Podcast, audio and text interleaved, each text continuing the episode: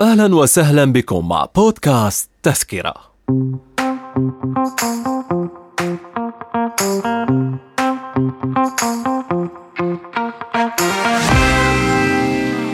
نرحب بكم مستمعي الميادين بودكاست في حلقة جديدة من بودكاست تذكرة التي اخترنا فيها مسلسلا عربيا يستعد اليوم ليبصر فيلمه النور بعد خمسة أجزاء متتالية مليئة بالقتل والسرقة والمخدرات والحدود المفتوحة للتهريب ليتربع الثأر والانتقام على عرش كل ما سبق حفاظا على الهيبة.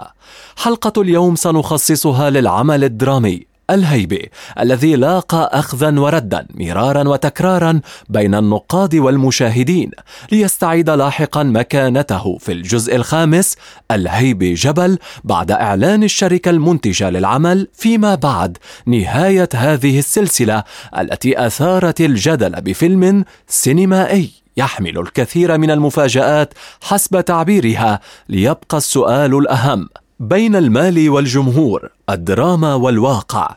هيبة من سقطت.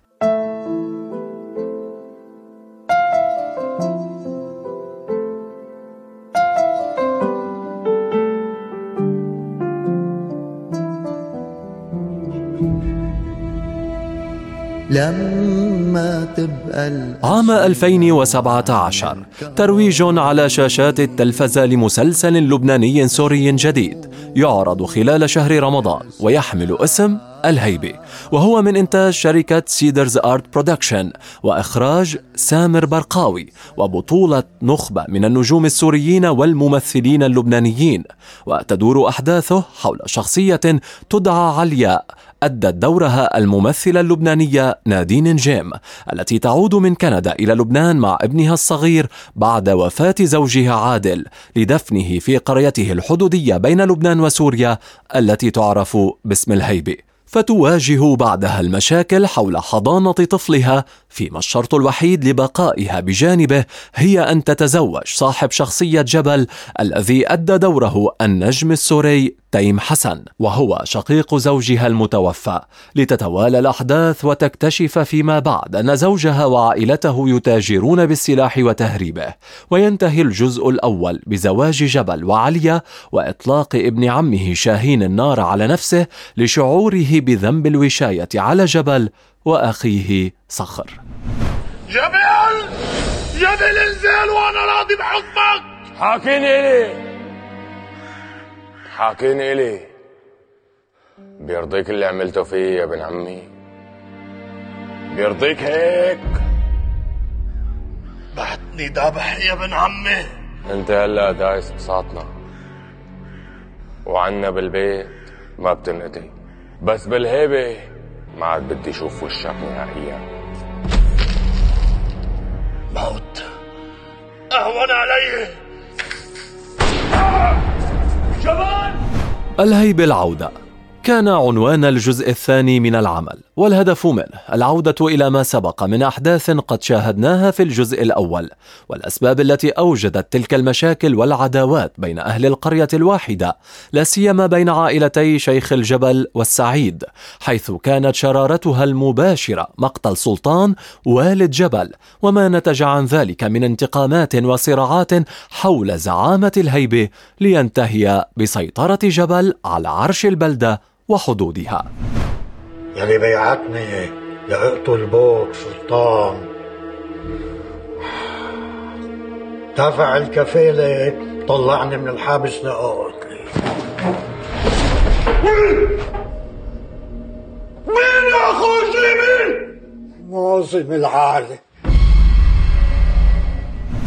عام 2019 عرض الجزء الثالث وحمل عنوان الهيب الحصاد وأيضا ضمن شهر رمضان.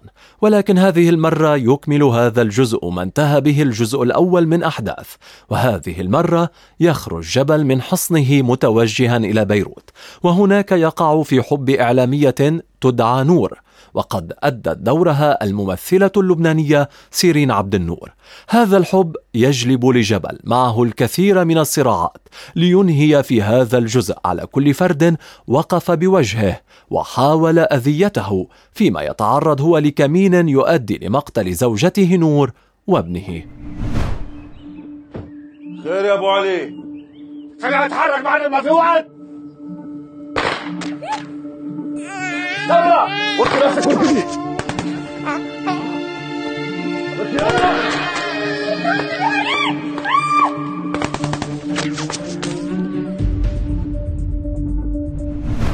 فيروس كورونا أجل عرض الجزء الرابع من المسلسل فغاب الهيب الرد عن الموسم الرمضاني ليعرض فيما بعد أواخر عام 2020 ولكن هذه المرة كانت حصة العرض الأكبر لمنصة شاهد التي تفردت بعرض الحلقات الجديدة قبل بثها على الشاشة ب 24 ساعة. وفي هذا الجزء وبعد مقتل زوجة جبل وابنه يهجر الأخير قريته نحو الجرود ولكن يضطر لاحقا إلى أن يعود بعدما حاصر الخطر عائلته وأهل قريته. وقد تميز هذا الجزء بتسارع الأحداث واختلافها عن الأجزاء السابقة ليتمكن جبل في ختامه من الانتقام لزوجته وابنه.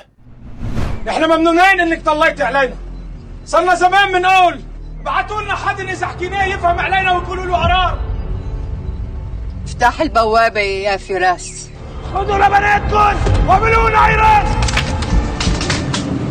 شاد روحك يا كلب إثبات.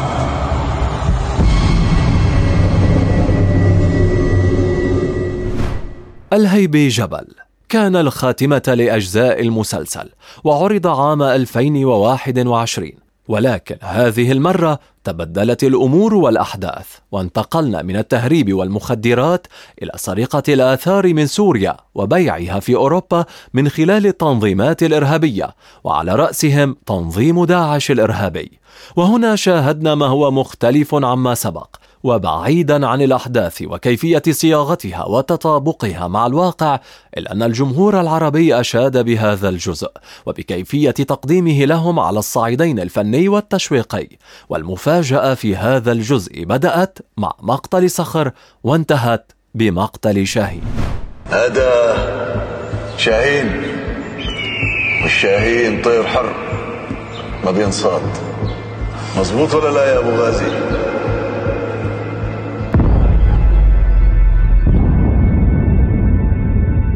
اليوم ينتظر جمهور الهيبة الفيلم السينمائي الموعود. الذي ضم إلى جانب سوريا ولبنان مدينة اسطنبول التركية من ضمن مواقع التصوير وحتى الممثلين.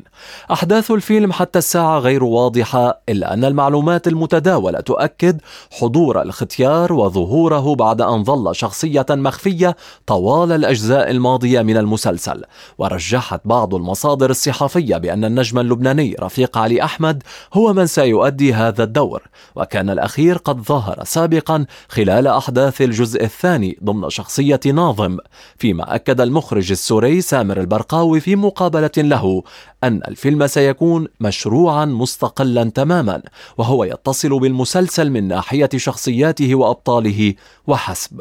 ومن المقرر أن يكون عرضه قريبا في دور السينما العربية فيما تضاربت المعلومات الصحفية حول عرضه مع أول أيام عيد الأضحى أو بعده إلا أن الشركة المنتجة للعمل نشرت البوستر الرسمي للفيلم على صفحتها وأردفتها بتعليق آخر قالت فيه القصة بعد ما خلصت الجبل راجع وأقوى من قبل. فيلم الهيبة قريبا بصالات السينما كونوا مستعدين. اسمع يا حبيب الهم وارميها على الله. ها؟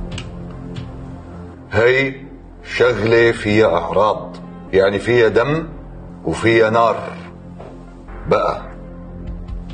يطلع منا بكيفك يا رح بتبيدك هذا العمل جرى بيع حقوقه إلى إحدى الشركات الإنتاجية التركية وقد صرح مخرجه البرقاوي في حديث صحفي قائلا إنه بمثابة إنجاز فني عربي أكثر مما هو إنجاز فردي.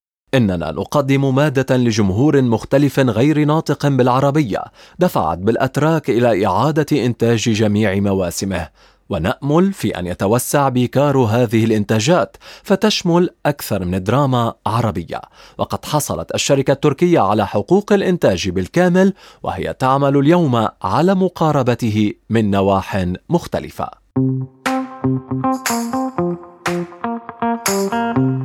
Thank you. كأي عمل فني لا يخلو من الانتقادات. واجه مسلسل الهيب في أجزائه الخمسة موجات متفاوتة من الانتقادات والآراء الرافضة للعمل وما يعكسه من أفكار هدامة للمجتمع حسب تعبيرهم. وقد تقدم عدد من المحامين اللبنانيين برفع دعوى قضائية ضد صناع العمل واتهامهم بالنيل من هيبة الدولة والتشجيع على مخالفة النظام العام. وردا على ذلك قالت الشركة المنتجة للمسلسل إن هؤلاء لم يطلعوا على الملاحظة التي كتبت في بداية المسلسل وهي أن شخصياته خيالية ولا تمت للواقع بصلة. فيما اللافت أن دخول تنظيم داعش الإرهابي على خط العمل الدرامي في جزئه الخامس نسف تلك العبارة التي تظللت خلفها الشركة للدفاع عن نفسها. حيث أن تهريب الآثار وجرائم داعش هي ليست خيالية بل من صلب الواقع الذي عاشه العالم العربي وتحديدا لبنان وسوريا والعراق. وآثاره لم تنتهي حتى يومنا هذا. كفايه راحت خسرنا النفق. وصار جوا السد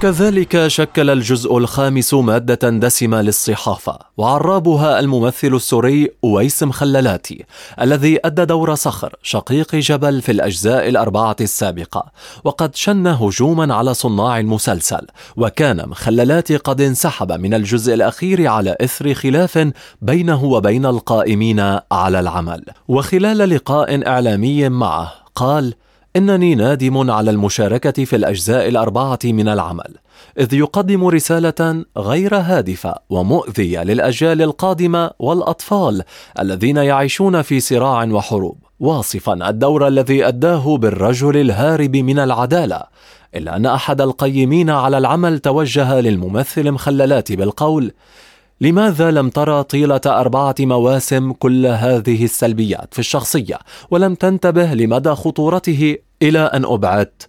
كما تعددت الآراء حول جدوى الأجزاء وكثرتها والرتابة في تقديم مشاهد الدم والقتل والانتقام والحب في سردية مملة لم تتغير في أروقة الحلقات التي اختلفت بين جزء وآخر شو يا وديع يا سد النيع إلى الذين ينتظرون سقوطنا. فإن صباطي أطول من أعمارهم. في الخلاصة ومهما كثرت الانتقادات والآراء فإن مسلسل الهيب قد حقق أوسع مشاهدة عربية على الشاشات والمنصات فيما دور السينما تنتظر اليوم ساعة الصفر لتستقبل فيلم الهيبة الذي أضحى منذ تاريخ إعلانه وقبل عرضه تذكرة مجانية يستقطب من خلالها المال والجمهور. شاركونا رأيكم.